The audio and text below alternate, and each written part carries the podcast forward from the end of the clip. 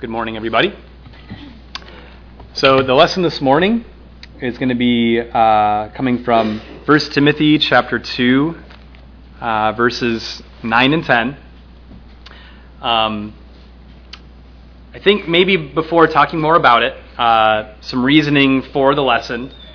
Uh, maybe as some of you see the title, you know, immediately you kind of tense up, like, oh boy, you know, what are we in for this morning? Um, the nature of this lesson, with looking at you know verses nine and ten, and thinking about what the Bible says about clothing, um, there's not like one particular person or a couple people in the group where I'm like, I really hope they're listening this morning. Um, you know, if this does convict you, if the material um, makes you maybe rethink things you've thought before, then you're in my same boat as well. Um, you know, I think it's just very important that we're just open to everything the Bible says. But I've wanted to give a lesson on this for a couple years now, and every time I think about it, I'm like, hmm, maybe I need to think more about it. And that's kind of what's happened over the past two or three years. Like every time I think about this lesson, you know, I, I always have some reason to delay teaching it. And, you know, I've talked to older women from time to time, you know, kind of with this lesson in mind for over and over again. And, and so it's just, it's about that time where, um, where I think it would be helpful uh, to give a lesson on this. So if you look at 1 Timothy chapter 2, um, there's some gender specific instructions. So you have in verses 1 through 7 general instructions about prayer. You know, pray for these people in these ways. Verse 8, you have an instruction seemingly more so for men um, to lead prayer in every place, lifting up holy hands without wrath and dissension. And I think there's some gender specific struggles even there without wrath and dissension. There may be something implied about something, you know, men may need to pay particular attention to. Not that women wouldn't have those struggles as well, but that maybe for men, there might be something more to that that needs to be considered. So in verse 9, likewise, I want women to adorn themselves with proper clothing, modestly and discreetly, not with braided hair and gold or pearls or costly garments, but rather by means of good works, as is proper for women making claim to godliness. And I think it's important that we're not ashamed of these instructions or embarrassed by them or, you know, cowardly or timid in the fact that this is in the Bible in the New Testament and these are instructions that we need to pay attention to.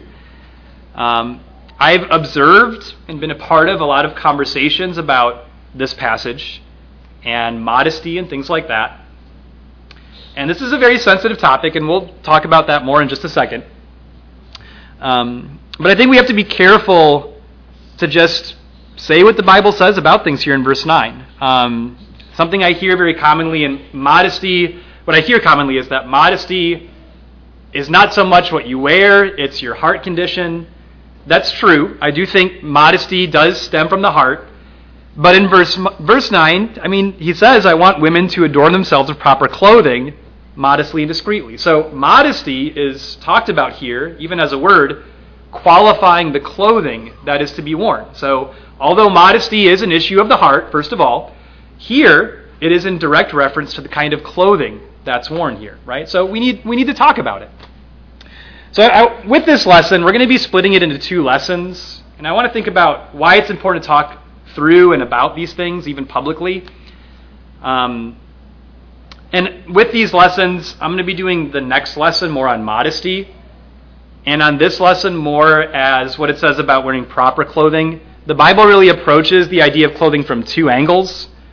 One is the idea of being underdressed and exposing nakedness. That's what we're going to focus on today. I think that's really the, the fundamental issue of clothing that we need to address first. And then modesty is actually very related, but it's, it's its own distinct topic, actually. So we'll deal more with modesty next time, next week, Lord willing. But I want to make sure we have enough room in this lesson just to think about this and kind of focus on this specifically. And so, why is it important to talk about these things? Well, first of all, um, I don't know, just think about how important this is. What is verse 9 saying? God cares about how we choose to dress. That matters. And just think about how impactful that principle is. God cares about how we choose to dress, the kind of clothing that we wear, right? I think it may be a very minor way to think about this, and again, I, I realize this is a minor illustration. when I was living in Alabama and working with the church there, um, the brethren there would like give me dress clothes a lot, like suits and like button-down shirts. I don't know if they just didn't like what I would wear. I don't know. I wear the same thing a lot too. Um, but anyway, they would get these clothes at thrift stores and things like that, and they had no concern over whether or not it fit me. They would just give me these clothes, and they were oftentimes like way, way too big for me. So like it would like be ballooning out of my, you know, it was too tall and all that stuff. So getting married to Eva, she really doesn't like when I wear those shirts. So I've stopped wearing them. so she has an opinion. She said, Brian, I just, I really don't like the way that those oversized shirts look on you. And it's like, okay, fine. I mean, I've got other shirts that fit better, so I'll wear those. So, you know, my wife, because I'm close to her, her opinion, she wasn't giving me some law or like instruction saying, you know, we're going to get divorced if you wear those clothes anymore. It's like nothing like that. But she matters to me, and so her opinion holds a great deal of weight in something like my clothing choices. So, if that's true for close relationships like that, I mean, wow, how much more then Jesus who died for us? How much more if God even expresses the threat of a desire? Should we just, wow, bend ourselves, surrender ourselves, run towards that, and conform ourselves and reshape our entire view to make sure that what God wills, even if it's just a small desire, you know, I just completely bend myself to whatever He wills. And so, whatever God, I think it's fair to say, whatever God has to say about clothing, that comes first, right? That we need to be willing to bend, reshape whatever God says about clothing, whatever He says is proper. Again, verse 9 adorn themselves with proper clothing, whatever that is, that's what we need to wear, right? That's the first principle. God cares about how we dress. And I know it's uncomfortable coming from a guy, but I want you to think about this as well that I think 1 Timothy, 2 Timothy, and Titus are really kind of like an evangelist's outline of needed sermon topics. Um, if you look forward at chapter 4 particularly, um, look at chapter 4, verse 11. This is something that's said to Timothy a lot. Prescribe and teach these things. So we talked about a few weeks ago, um, based on the fact that the qualities of elders are in 1 Timothy and Titus, that I've come to the conclusion, I'm persuaded that an evangelist has a responsibility to make sure that those things are being taught, that that's being thought about, that men are taking those things seriously. So, really, no matter what I may feel about the subject, an evangelist has a responsibility. This is something that he needs to talk about and teach publicly. And so, Timothy, a young single man, was responsible for making sure that this is something that's advocated and taught on. With this being a sensitive subject in Acts chapter 20, so there are a few particularly sensitive subjects in the Bible where if you are like even to bring it up in a sentence, you may just in a general sense expect that it's going to maybe create some tension. This is one of those subjects. I'm very aware of that. Very aware that you bring up clothing and modesty, you're dealing with a very personal subject, a very emotionally sensitive subject. Um, but Paul, to the elders at Ephesus, he said, I am innocent of the blood of all men, for I did not shrink back from declaring to you the whole counsel of God. So there's going to be subjects where maybe because of pressure or sensitivity, worry of how things are going to be responded to, there's a tendency to say, well, maybe I won't talk about that. But that's not a healthy culture to develop as a church, right? We've got to just lay it all out there, whatever the Bible talks about, we should be able to talk about it, even disagree on it, talk through it, study it together, teach on it. Um, and I want to say this too.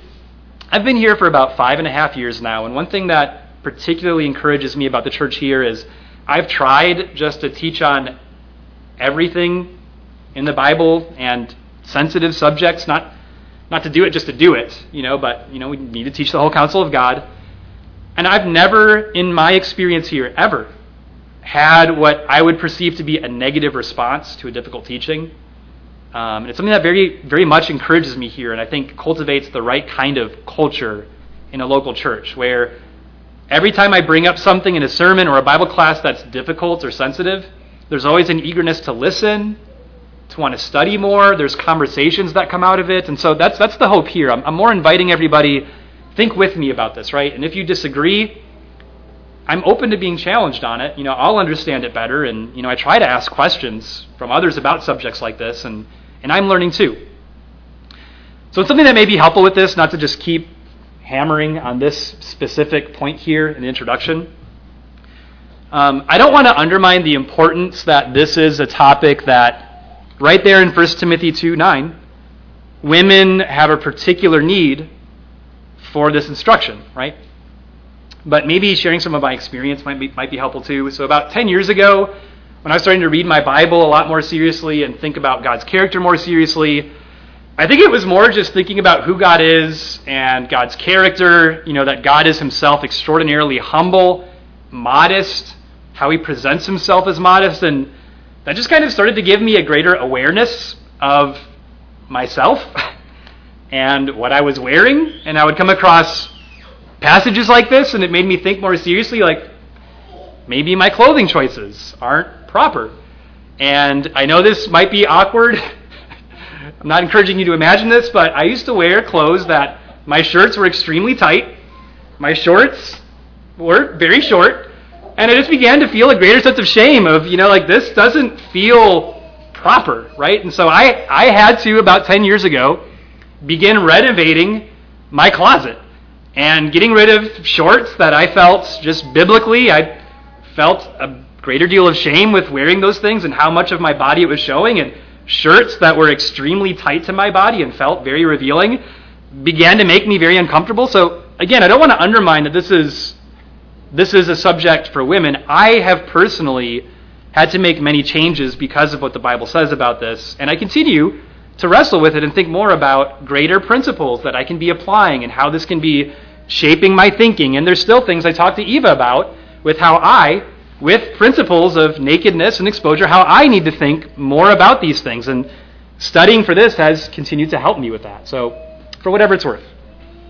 So, really, here's what we're going to be considering. Um, you're not going to hear me use the word modesty very much, because again, that's more next week. What we're going to be looking at more today is, is the standard of nakedness determined by culture. And I think it can be easy to think about it that way, right? Like we're always just maybe a few steps ahead of our culture. And man, culture is always shifting, changing. You go to Japan, they dress a certain way there. You go to India, they dress a certain way there. Come to America, we don't dress a certain way here. You know, so like how people dress in cultures changes dramatically. And there's no real standard then of what constitutes nakedness or exposure. So we want to think fairly about that. You know, so is there a clearer solid standard that we can be standing on with a question like that? And is nakedness determined by social setting? So that would be like going to the beach. Is it all of a sudden okay for me to take off my clothes in a beach setting because I'm around water all of a sudden? Um, is it because the weather is hot and it's uncomfortable to wear clothes, so I'll just take off my clothes because it's more comfortable that way? Um, or even like certain events, you know, where everybody in that social setting sporting activities. Is it okay because now I'm playing a sport? Now I can, you know, look a certain way. So we're going to be thinking about those things in the lesson. And this might be a surprising one is covering nakedness determined by lust or sexual attraction. I think what we're going to see is that's more a modesty issue, and that is a factor. But I mean, think about the problem with this, right? Um, I'm not trying to be like crude here, but someone may to me be completely unattractive, right? Does them exposing their nakedness because of a lack of sexual attraction, somehow all of a sudden less shameful? Or is nakedness not nakedness just because sexual lust is all of a sudden not involved? Um, so we want to think about that too. Is, is nakedness dependent on a person's sexual attraction, right? And these, again, like, I think we may think about the wrong thing a lot of times when we're thinking about clothing. We're not thinking about first things first. So then finally, we're going to think, well, what does it mean to cover our nakedness? Like, how should we think about covering our bodies in a, again, a proper way, as 1 Timothy 9 says. So I think it's fair, just like when Jesus was asked about marriage and what, what is the purpose of marriage. I mean, if you want to know the purpose of a thing, go right back to the beginning of when you first see that thing created. Um, and I think clothing is no different. So let's, let's go back to Genesis chapter 2 and 3.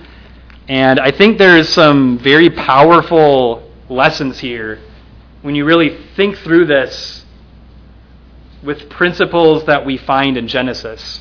So I would argue we see clothing's first, most important purpose in the beginning with Adam and Eve. And we're going to start in chapter 3, and then we're going to rewind and kind of look through things from the lens of what's said in chapter 3, verse 21. So, chapter 3, verse 21, these are, the, these are garments God made here. So, uh, verse 21 The Lord God made garments of skin for Adam and his wife and clothed them. This is the first time we see God making clothing, putting clothing on. There was a kind of garment made before this. Um, but this is, this is what we see first. The Lord made garments of skin for Adam and his wife and clothed them. Here's what I'll argue the primary purpose of clothing is to cover one's nakedness. So we might like look at clothing and think like, well, you know, is it fashionable? Is it attractive? Is this the color I like? Is this going to be comfortable for me with the weather? You know, there's a lot of different reasons we look at clothing and choose clothing that aren't necessarily they aren't bad reasons, right? But really, what's the first thing we should be thinking about when we're looking at our closet or we're thinking about clothing or purchasing clothes? I would argue the first and primary purpose why does clothing even exist? It is to cover. It is to cover our nakedness. So the first question is if I'm going to be dressing myself, the first question is does this cover my body? Does this cover my nakedness? That's that is why clothing was made by God. Now if you go back to chapter 2, before sin entered the world, right? God created the world 7 days, put Adam and Eve in the garden of Eden. There was no sin at this point. They were tending the garden, they had dominion. And in verse 25, after God made Eve as a helpmeet for Adam, says in verse 25, the man and his wife were both naked and were not ashamed. First thing I want to bring out here is I would, again, these are arguments I'm making that I think are applications, at least of principle. Would you say it's fair from this to say it is possible to be naked and to be unaware and to be unashamed. Now, here it was a good thing, right? Like sin hadn't entered the world. After they sin, they become hyper aware of their nakedness. But at least in principle, right? It is possible to be naked and to be both unaware of it and unashamed of it.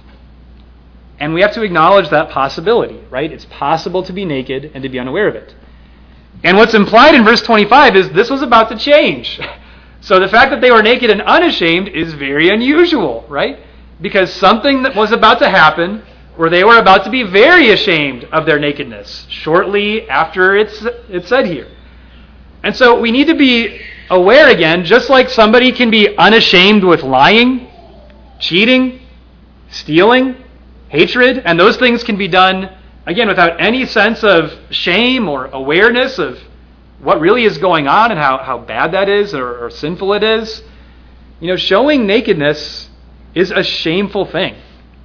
I want to go to just a couple passages to just to try to again support the argument that this is something that is consistent through the Bible and just a couple examples. Look at Isaiah chapter 47 verse 3.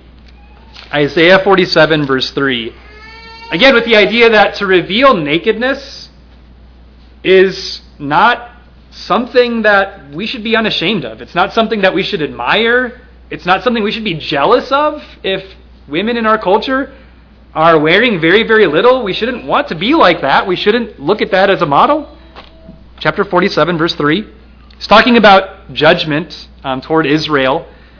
He says, Your nakedness will be uncovered, your shame will be exposed. I will take vengeance and will not spare a man. Biblically, the, the word that is most associated with nakedness is actually not lust, it's shame. Look at Jeremiah 13, um, just as one more example of this. Jeremiah 13, 26. Um, you see it a lot in the prophets, where nakedness and shame are talked about a lot together. And God kind of figuratively talking about his judgment, as in, I will judge you, and to try to illustrate the shame of that, it's going to be like I'm exposing your nakedness to view. Uh, Jeremiah 13, verse 26 So I myself have also stripped your skirts off of your off over your face that your shame may be seen, right? So again, showing nakedness biblically is portrayed as a shameful thing, not as something that is to be admired, not something that's even normal, right? It's improper to show nakedness. Let's go back to chapter 3, verse 7 of Genesis. Chapter 3, verse 7. So when Adam and Eve became aware of their nakedness and were ashamed because they had sinned, they had eaten from the forbidden fruit, the tree of the knowledge of good and evil, it says, Then the eyes of both of them were opened, and they knew that they were naked. And they sewed fig leaves together and made themselves loin coverings. So here's the question Adam and Eve made clothing, didn't they? Was it appropriate? Had they created clothing that adequately covered their nakedness? I think it's interesting when you look at verse 21. They're still wearing these things, is the implication. The Lord God made garments of skin for Adam and his wife, and what did he do? He clothed them.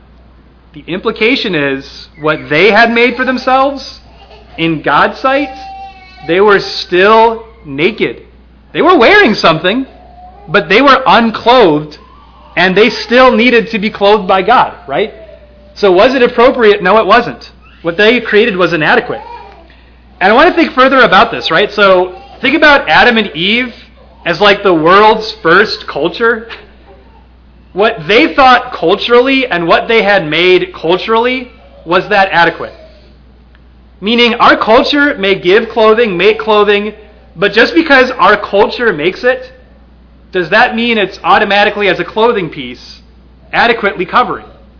Or even if it's acceptable culturally and everybody approves of it, does that make it acceptable, appropriate, or proper clothing to cover one's nakedness?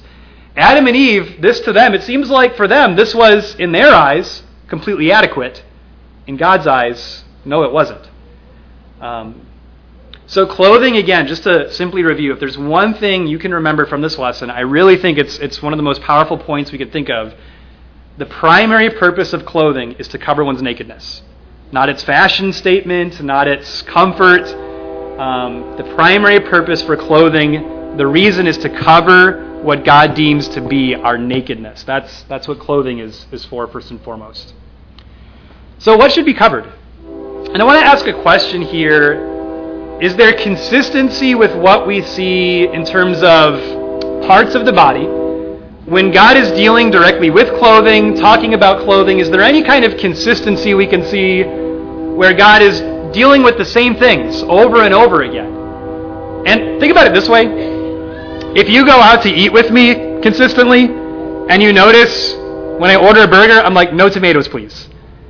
And then you go out to eat with me again. I get another burger. I say, hold the tomatoes. And then they bring me a burger with tomato, and I open it up and I say, ooh, no, no, no, I got to send this back. You know, I, I can't eat a tomato. Then you come over to my apartment and you open my fridge and you look in my fridge and you're looking for ingredients for a sandwich and you're like, oh, no tomato. And you remember, well, Brian keeps saying like no tomato. I like tomatoes, by the way, but just just like for illustration, right? Um, that eventually you see, okay, so Brian has a preference, and I'm noticing that as I'm spending time with him, I'm seeing like he's making these decisions, and it doesn't seem to be an accident at some point, right? So, in terms of what should be covered, I do want to start with defining a little bit more this, this garment that God gave Adam and Eve. So, in verse 21, the Lord made garments. This word in the Hebrew, this isn't just a generic word for like any possible clothing, like t shirt, pants, whatever. This is actually a specific word that implies tunic or coat. So this isn't just he gave them a shirt to put on to cover the top half of their body. This word specific, it's a specific word that means he made them tunics of animal skin, a coat. Um, this is the same word used for Joseph's special coat in Genesis 38. Um, you know, and I didn't bring a picture for the lesson, but I mean, you just Google search like Joseph the coat of many colors, and like what's put up there is like this robe that he has wrapped around him, going down at least to the knees. And so, like, obviously, when you imagine Joseph and a tunic of many colors, you're thinking about something that is, you know, not skin tight, like wrapped against his body, but you're thinking about, like, again, like a piece of clothing that is at least covering the chest, the back, the waist, the rear, the thigh. And by the way, the point of this lesson, I want to be careful, like, as a teacher, it's important to not teach more than what the Bible says. It's important to not teach less than what the Bible says. So I'm trying to be, like, really thorough in making a case here. But I also don't want to be extreme, right? The point of this isn't like exact inches or like three inches from the knee or whatever, but at least understanding that in principle we see parts of the body that these garments, like no argument, these garments definitely cover at least these parts of the body here chest, stomach, back, waist, thigh. So the same word is also used to describe the type of clothing, at least a part of the clothing that priests would wear in Exodus 40. Um, and by the way, as we turn there, I'm not saying we need to dress like priests. Um, Exodus 40. It is not Exodus 40. Um, I think it's Exodus 28. Uh, yeah, it's Exodus 28, 40 through 43, not Exodus 40. Exodus chapter 28, 40 through 43. So again, the point isn't, you know, we have to dress like priests or the garments of a priest. But think about it this way like, if, if you have a daughter, hypothetically, and she comes downstairs and you say, Whoa, hold on. You're not going out in that. And then she says, You know, okay, I'll go and change. And you say, No, wear this. And what is given, you know, it may not mean that you have to wear exactly that all the time, but at least, like, what that is covering, at least cover those same things, right? So, what we're looking at is, in principle, is there consistency between what we see in Genesis, Exodus? God is giving priests these garments, and we can at least fairly just look at what we find. Uh, verse 40 For Aaron's sons you shall make tunics. That's the same word, tunics. You shall also make sashes for them, and you shall make caps for them for glory and for beauty. You shall put them on Aaron your brother and on his sons with him, and you shall anoint them and ordain them and consecrate them that they may serve me as priests. Notice in verse 42, you shall make for them linen breeches to cover their bare flesh, or to cover their nakedness. And they shall reach from the loins even to the thighs. They shall be on Aaron and on his sons when they enter the tent of meeting, or when they approach the altar to minister in the holy place, so that they not incur guilt and die. It shall be a per- perpetual, or it shall be a statute forever to him and to his descendants after him. So again, Aaron and his sons, not that we have to dress like priests, but they're given a tunic and when I imagine this, you know, this isn't like something skin tight, it's not pasted onto their body in its form, but it's a garment from the chest, you know, down to at least, you know, somewhere in the thigh area. And specifically in verse 42, they're to make very careful, be very careful to make sure that these linen breeches cover their um, little loins to the thigh, right? So again, not trying to give exact measurements, but in principle, I think we're seeing the same thing that when God deals with clothing someone himself, he's making sure that certain parts of the body chest, the back, the waist, the stomach, the thigh, the rear that we can know for absolute certainty that these are parts of the body that these garments are consistently covering. And verse 42 to cover their nakedness, right? So God is concerned that making sure that they are covering parts of the body that would be shameful to reveal. This was a little bit of a challenging one, so turn to Revelation 3:18. And I say challenging because it deals with nakedness, and I think there's a consistency here. But this is figurative, right? So Revelation 3 isn't talking about literal garments, but I think you'll see still the application that we can make, the consistency that we see with these principles. Revelation 3, um, really it's verse 18. We're going to start in verse 14. He's talking to the church in Laodicea. The church is not doing well spiritually. And so let's see what he says, starting in verse 14. To the angel of the church in Laodicea, write, the Amen, the faithful and true witness, the beginning of the creation of God, says this I know your deeds, that you are neither cold nor hot. I wish that you were cold or hot. So because you are lukewarm and neither hot nor cold, I will spit you out of my mouth, because you say, I am rich and have become wealthy and have need of nothing. And you do not know that you are wretched and miserable and poor and blind and naked. I advise you to buy from me gold refined by fire so that you may become rich, and white garments so that you may clothe yourself, and that the shame of your nakedness will not be revealed, and eye salve to anoint your eyes so that you may see. So remember again, is it possible to be naked to be unaware, to be unashamed of it. So I, I realize this is figurative, but he's saying it's like the Christians here are naked and totally unaware of it and need to clothe themselves. And verse 18, that word for garments is another word that means tunic, coat. And so this isn't, again, just like a shirt or you know, an utterly generic word, and we can't understand at all what kind of clothing God is talking about. Like, no, he's, he's talking specifically about a tunic type garment. Exactly the kind of type of clothing we saw in Genesis, we saw in Exodus, we see in Revelation. So, at the very least, I would argue that there is a consistency. That when God is clothing someone or covering their nakedness, there are parts of the body that are consistently covered.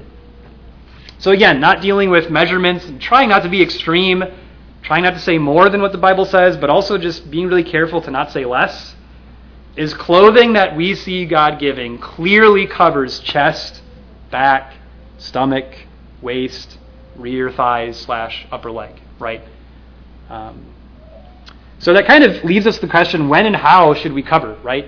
Like, are there settings in which there would be exceptions to these things? And I do think there are settings that are an exception, right? Think about a husband and a wife who are married, that in their own home, not in a public setting, right, but in their own home, uh, is it a shame for a husband or a wife to uh, be unclothed? No. Think about a parent and a child, like a toddler, you know, a parent bathing their baby. There's nothing shameful about that. Like a doctor, healthcare provider giving medical treatment or something like that, you know, there's, I think, obviously, there's no shame in those situations. But I think pretty clearly, and I think inarguably, that there's no case at all, biblically or otherwise, that can be made that there's any exception for social settings, right? And so there's no exception in the Bible you can point to that says, well, if you're at the beach, now all of a sudden it's okay to wear nearly nothing because water is all of a sudden within your vicinity, right? And just kind of like kind of a side note with like just learning to think about things honestly. You know, if a person took a picture of themselves in a bikini at a beach, it's okay. But if they were in like a setting at a business or in a normal social setting, now would be look like, wow, that's very scandalous. Like, like, whoa, like, why are you presenting yourself publicly in a picture in this way, right? So, you know, again, like, you just have to think the world is not consistent, and we need to think consistently, right? There's, there's not exceptions for these um, social settings. And I don't think weather or comfort is an exception. I think this applies to men and women. This is nakedness, we see uniformity. It's not saying women should be considering covering more than men. You know, in terms of nakedness, even though anatomy might be different, we're dealing with the same body parts uniformly between both a man and a woman. This is something that, you know, men, me, that I need to think about as well. You know, so because it's hot outside, I know it would be more comfortable to wear less clothing, but really, comfort isn't a factor necessarily in dealing with, well, necessarily, Comfort is not a factor when dealing with whether or not your nakedness is exposed, right? And sporting events, right? Playing volleyball, running, um, uh, gymnastics, you know, these things you don't, you can't make a biblical case. I don't believe that all of a sudden because you're playing a sport, now that means exposing nakedness is all of a sudden not shameful anymore. And this was pointed out to me, and I thought this was such a fair point. Women's gymnastics, men's gymnastics, and again, I don't, I'm not trying to put a vision in your mind, but women gymnasts tend to not really wear very much, at least not any pants, right? And their clothing is extremely tight. Men gymnasts, they wear footy pajamas that, I mean, it's like they're tight on their ankles, but they're kind of baggy. Their shirts, it's like men gymnasts are pretty buff, so like their shirts will be kind of tight, but like even their shirts are like more baggy. Are those men gymnasts catastrophically restricted by wearing baggier garments that aren't just like pasted onto their form? Is that hindering their performance at all? So just think, okay, what, what, well, what's going on? And I think, again, our society, the sexualization of women, I think, is a really big part of why certain decisions are made and why certain pressures exist. And I think, again, we'd have to be honest about that and try to get, get out of that mentality um, entirely. So, sporting events and running, gymnasts, whatever, um, I don't think we can make any exception for those kinds of things. So, what does it mean to cover, and what kind of clothing covers? So, I've kind of been hinting at it this whole time. You know, does does skin tight clothing or see through clothing does that adequately cover? Right? Because there may be clothing on your body, but is that biblically? Is that what God intended in terms of what He means when He's talking about covering your nakedness? I want to illustrate this with a fence. so this fence, you have no idea what's on the other side. You know, it's pretty tightly put together. It's firm. Compare that to this fence. You know, so this fence is designed to keep people out, but you can see everything on the other side. And you probably want to pet that horse, right? and you probably want to go up to that fence and you want to interact with it. But, you know, this fence keeps you out, but it teases what's on the other, it allows you to see through what's to the other side. Which fence do you think, and when we're dealing with biblical covering of nakedness as something that's shameful, what do you think is more what we're dealing with in terms of covering? Think about a wrapped present. Um, can you guess what's inside of that present? No, and, it, and it's it's pretty. It looks nice. It's well wrapped, but I don't know what's in there compared to this present. so it's like I know exactly what that is. You know, I don't have to guess about that. Like that's clearly a bicycle, and I can guess its measurements, its size, you know, and who that's for. I mean, there's there's no doubt what that is. It's wrapped, but I mean, is that is that covered? Is that really what we're thinking of when we think of biblically something that's shameful to reveal? And I think again, we just you have to think honestly, like what are we dealing with with when we're thinking about covering a person's body? And again, to illustrate that I'm not just trying to pick on the culture of women here. When I was working out a lot of this and thinking through this, there a lot of conversations and time that I needed. I remember one time I was at work at UPS and it was like wear jeans to work day with management. And I wore these jeans that one of my employees was like, hey, look at you, you're wearing skinny jeans, man. And I remember I was really embarrassed. And he saw that and he started making fun of me more and more. But I remember that made me think, like, it's, you know what? I don't want to wear something in the world. And they were really tight, right? And I didn't want to wear something that even someone in the world would be like, dude, I can see exactly like how tight this is. Like, you're wearing skin tight clothing. And so I, de- I didn't wear those jeans again. Um, and, and, and again, we just have to be honest, thoughtful, and realize that there are just there's parts of our body we're drawing attention to it, accentuating it, making the form crystal clear. Is that really appropriate? Is that is that what's what we're dealing with? So I would argue, and this this is the conclusion. I would argue that clothing should cover, hide the parts of our body that God would see as improper to reveal. I think again, we've got to be careful of like not going to extremes, not becoming like super critical of each other. You know, I think this is a plank in our own eye kind of thing, right? Like we just need to study this. We need to think about it very humbly, be very gentle about it, and if we need to make changes, we need to make changes. So I've known people, um, just kind of an, as an illustration of change. I know I've brought myself up, but I've known others where, in studying about this issue, women who have studied this issue, who have bought entirely new wardrobes because of studying this issue and being very convicted about it and persuaded what the Bible says. And I know in those situations where others have even given them money, it's like, hey, if, if you're doing this because of what you see the Bible saying and you see a change needs to be made, like, we'll help you. And so I do want to say, if, if, if you feel like you need to buy different clothing, like, not to like take a risk here, but kind of like talk to the brethren here. Like we you know, I'll help. Eva will help. We'll, we'll help you out financially to make those decisions. And talk to Scott. Scott will help you financially. So, just kidding, Scott. But maybe, maybe not. Um, but really, like, I know we want we want to help each other. Um, apply these things. We want to assist conviction and study. And finally, if this convicts you, hold on to that. Right. I know it's a huge temptation to get nervous about it and like, you know, ah, oh, you're saying the stuff in the sermon and you know, it's like if this makes you uncomfortable, it's probably most important that you don't let go of it. And if this makes you uncomfortable and convicts you, it's most important then for you to think more about it. And The conviction may be God's soft, still voice urging you closer into his holiness, right? Because that's, that's ultimately what this is about. God's not trying to micromanage our every little decision.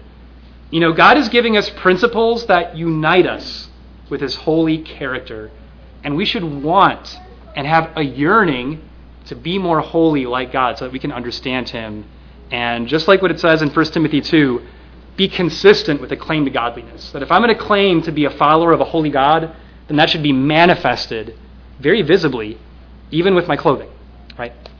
So if you're here this morning and you're convicted in, in some way, whether that be to obey the gospel, to repent of your sins, and to be immersed um, for the remission of your sins, or if there's anything that we can assist you with as a congregation, we, we've reserved this time if you bring it forward as we stand and sing our invitation song.